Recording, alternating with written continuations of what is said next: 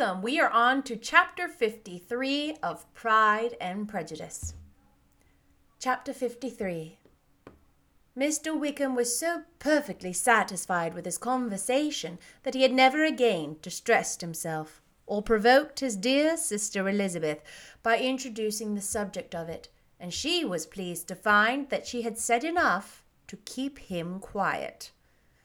The day of his and Lydia's departure came soon, and Mrs. Bennet was forced to submit to a separation which, as her husband by no means entered into her scheme of their all going to Newcastle, was likely to continue at least a twelvemonth. Oh, my dear Lydia, she cried, when shall we meet again? Oh, Lord, I don't know. Not these two or three years, perhaps. Write to me very often, my dear. As often as I can. But you know, married women have never much time for writing. My sisters may write to me. They will have nothing else to do. Mr. Wickham's adieus were much more affectionate than his wife's. He smiled, looked handsome, and said many pretty things. He is as fine a fellow, said Mr. Bennet, as soon as they were out of the house, as ever I saw.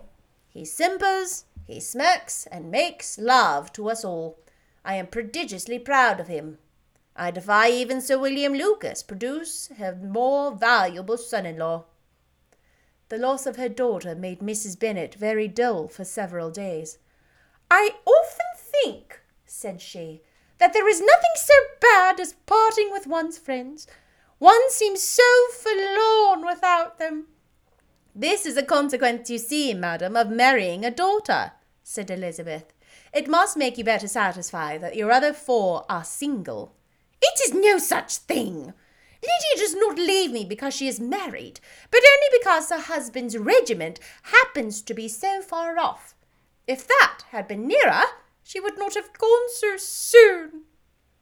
But the spiritless condition which this event threw her into was shortly relieved, and her mind opened again to the agitation of hope by an article of news which then began to be in circulation. The housekeeper at Netherfield had received orders to prepare for the arrival of her master, who was coming down in a day or two to shoot there for several weeks. Mrs. Bennet was quite in the fidgets. She looked at Jane and smiled and shook her head by turns. Well, well, and so Mr. Bingley is coming down, sister, for Mrs. Phillips first brought her the news.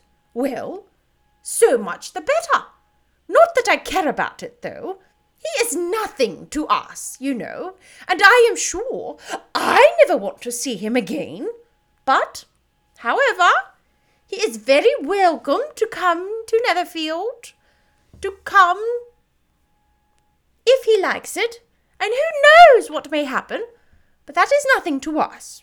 You know, sister, we agreed long ago never to mention a word about it. And so, is it quite certain he is coming? You may depend on it, replied the other, for Mrs. Nicholls was in Meryton last night. I saw her passing by, and went out myself on purpose to know the truth of it, and she told me that it was certain true. He comes down on Thursday at the latest, very likely on Wednesday. She was going to the butcher's, she told me, on purpose to order in some meat on Wednesday, and she has got three couple of ducks just fit to be killed. Miss Bennet had not been able to hear of his coming without changing colour.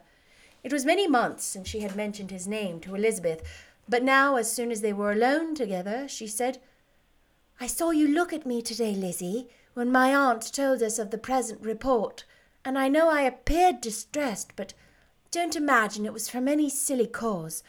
I was only confused for a moment because I felt that I should be looked at.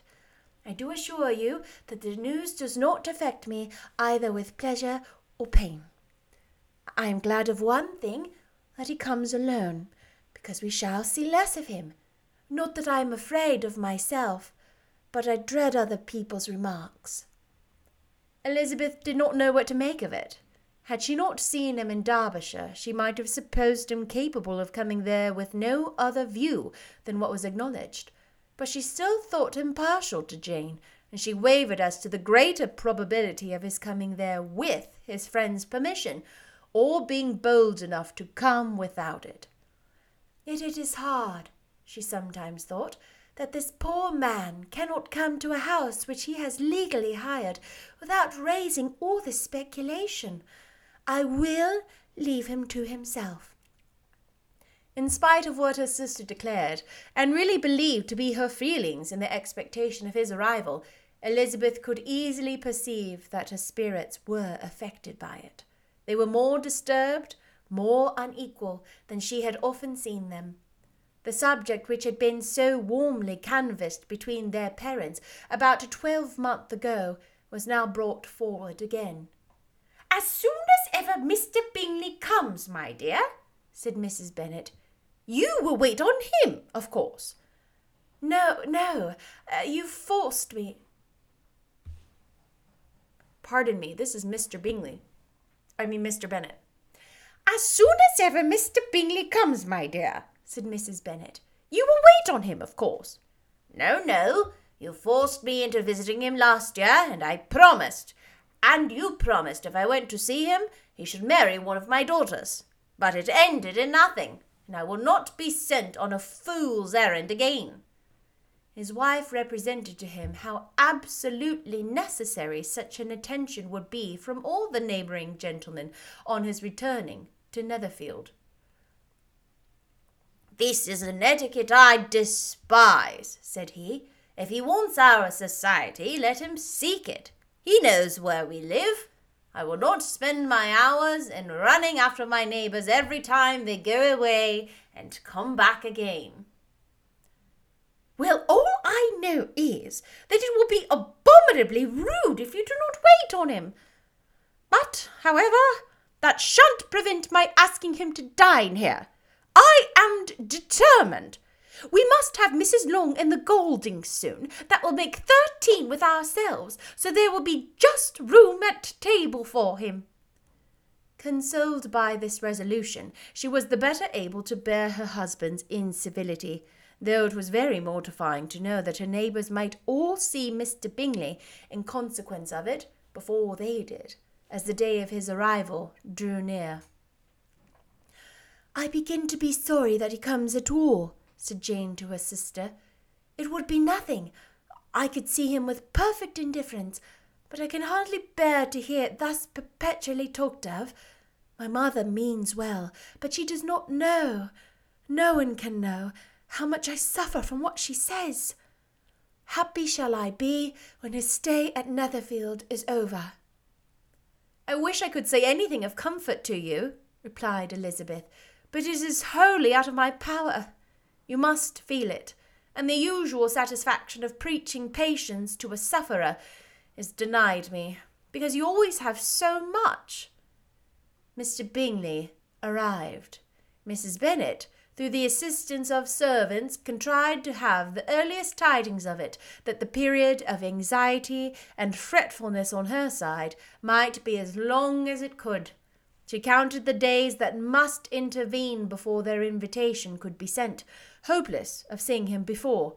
But on the third morning after his arrival in Hertfordshire, she saw him, from her dressing room window, enter the paddock and ride towards the house. Her daughters were eagerly called to partake of her joy. Jane resolutely kept her place at the table, but Elizabeth, to satisfy her mother, went to the window. She looked she saw Mr. Darcy with him, and sat down again by her sister. There is a gentleman with him, mamma, said Kitty. Who can it be? Some acquaintance or other, my dear, I suppose. I am sure I do not know. La, replied Kitty. It looks just like that man that used to be with him before. Uh, Mr. What's his name? That tall, proud man. Good gracious! Mr. Darcy! And so it does, I vow. Well, any friend of Mr. Bingley's will always be welcome here, to be sure, but else I must say that I hate the very sight of him. Jane looked at Elizabeth with surprise and concern. She knew but little of their meeting in Derbyshire, and therefore felt for the awkwardness which must attend her sister in seeing him almost for the first time after receiving his explanatory letter. Both sisters were uncomfortable enough. Each felt for the other, and of course for themselves and the mother talked on of her dislike of Mr. Darcy, and her resolution to be civil to him only as Mr. Bingley's friend, without being hurt by either of them. But Elizabeth had sources of uneasiness which could not be suspected by Jane, to whom she had never yet had courage to shew Mrs. Gardiner's letter, or to relate her own change of sentiment towards him. To Jane he could be only a man whose proposals she had refused, and whose merit she had undervalued. But to her own more extensive information, he was the person to whom the whole family were indebted for the first of benefits, and whom she regarded herself with an interest, if not quite so tender, at least as reasonable and just as what Jane felt for Bingley.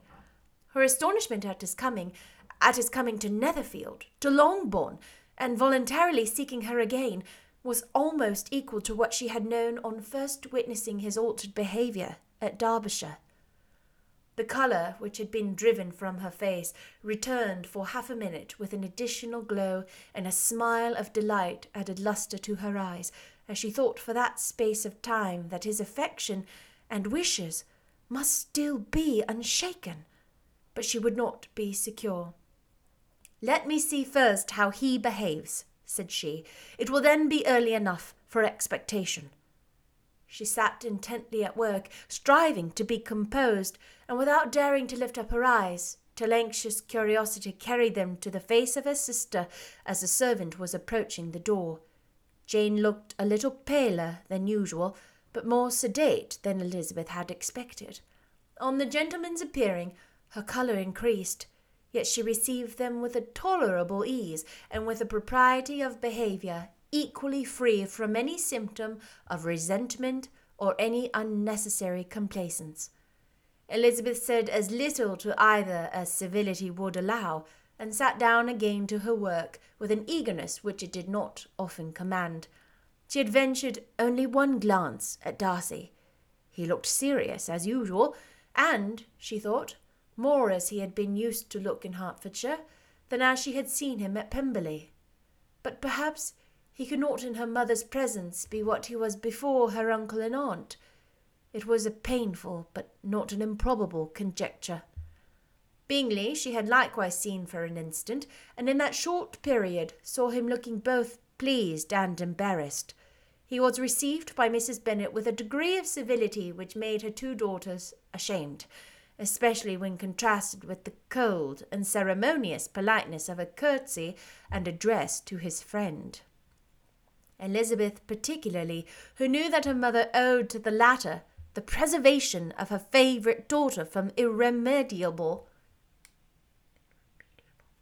irremediable infamy, was hurt and distressed to a most painful degree by a distinction so ill applied. Darcy, after inquiring of her how Mr. and Mrs. Gardiner did, a question which she could not answer without confusion, said scarcely anything. He was not seated by her. Perhaps that was the reason of his silence, but it had not been so in Derbyshire. There he had talked to friends when he could not talk to herself, but now several minutes elapsed without bringing the sound of his voice, and when occasionally, unable to resist the impulse of curiosity, she raised her eyes to his face. She has often found him looking at Jane as at herself, and frequently on no object but the ground. More thoughtfulness and less anxiety to please than when they last met were plainly expressed. She was disappointed and angry with herself for being so. Could I expect it to be otherwise? said she. Yet why did he come? She was in no humour for conversation with anyone but himself, and to him she hardly courage to speak. She inquired after his sister, but could do no more. It is a long time, Mr. Bingley, since you went away, said Mrs. Bennet. He readily agreed to it. I began to be afraid you would never come back again. People did say you meant to quit the place entirely at Michaelmas, but however, I hope it is not true. A great many changes have happened in the neighbourhood since you went away. Miss Lucas is married and settled, and one of my own daughters. I suppose you have heard of it? Indeed, you must have seen it in the papers. It was in the Times and the Courier, I know, though it was not put in as it ought to be. It was only said, Lately, George Wickham, Esquire, to Miss Lydia Bennet, without there being a syllable said of her father, or the place where she lived, or anything. It was my brother Gardiner's drawing up too, and I wonder how he came to make such an awkward business of it. Did you see it? Mr. Bingley replied that he did, and made his congratulations. Elizabeth dared not lift up her eyes. How Mr. Darcy looked, therefore, she could not tell. It is a delightful thing, to be sure, to have a daughter well married, continued her mother. But at the same time, Mr. Bingley, it is very hard to have her taken such away from me. They are gone down to Newcastle, a place quite northward, it seems, and there they are to stay I do not know how long. His regiment is there, for I suppose you have heard of his leaving the Lancashire, and of his being gone into the regulars. Thank heaven! He has some friends, though perhaps not so many as he deserves. Elizabeth, who knew this to be levelled at Mr. Darcy, was in such misery of shame that she could hardly keep her seat. It drew from her, however, the exertion of speaking which nothing else had so effectually done before, and she asked Bingley whether he meant to make any stay in the country at present. A few weeks, he believed. When you have killed all your own birds, Mr. Bingley, said her mother, I beg you will come here and shoot as many as you please on Mr. Bennet's manor. I am sure he will be vastly happy to oblige you, and will save the best of the coveys for you. Elizabeth's misery increased at such unnecessary, such officious attention. Were the same fair prospect to arise at present as had flattered them a year ago, everything, she was persuaded, would be hastening to the same vexatious conclusion. At that instant, she felt that years of happiness could not make Jane or herself amends for moments of such painful confusion. The first wish of my heart, she said to herself, is never more to be in company with either of them. The society can afford no pleasure that will atone for such wretchedness as this. Let me never see either one or the other again. Yet the misery for which years of happiness were to offer no compensation received soon afterwards material relief from observing how much the beauty of her sister rekindled the admiration of her former lover. When first he came in, he had spoken to her but little, but every five minutes seemed to be giving her more of his attention. He found her as handsome as she had been last year, as good natured and as unaffected though not quite so chatty. Jane was anxious that no difference should be perceived in her at all, and was really persuaded that she talked as much as ever. But her mind was so busily engaged that she did not always know when she was silent. When the gentleman rose to go away, Mrs. Bennet was mindful of her intended civility, and when they were invited and engaged to dine at Longbourn in a few days, you are quite a visit in my debt, Mr. Bingley, she added, for when you went to town last winter, you promised to take a family dinner with us as soon as you returned. I have not forgot, you see, and I assure you I was very much disappointed that you did not come back and keep your engagement. Bingley looked a little sly at this reflection, and said something of his concern at having been prevented by business. They then went away. Mrs. Bennet had been strongly inclined to ask them to stay and dine there that day, but though she always kept a very good table, she did not think anything less than two courses could be good enough for a man on whom she had such anxious designs, or satisfy the appetite and pride of one who had ten thousand a year. Oh, that's the end of chapter 53. We only have a few chapters left, which is so crazy. And oh my gosh, Bingley and Darcy are back at Netherfield, like to stay for a while or a long while. He said, I don't really know. We'll see. what does this mean? What is happening? I will see you next time. Bye.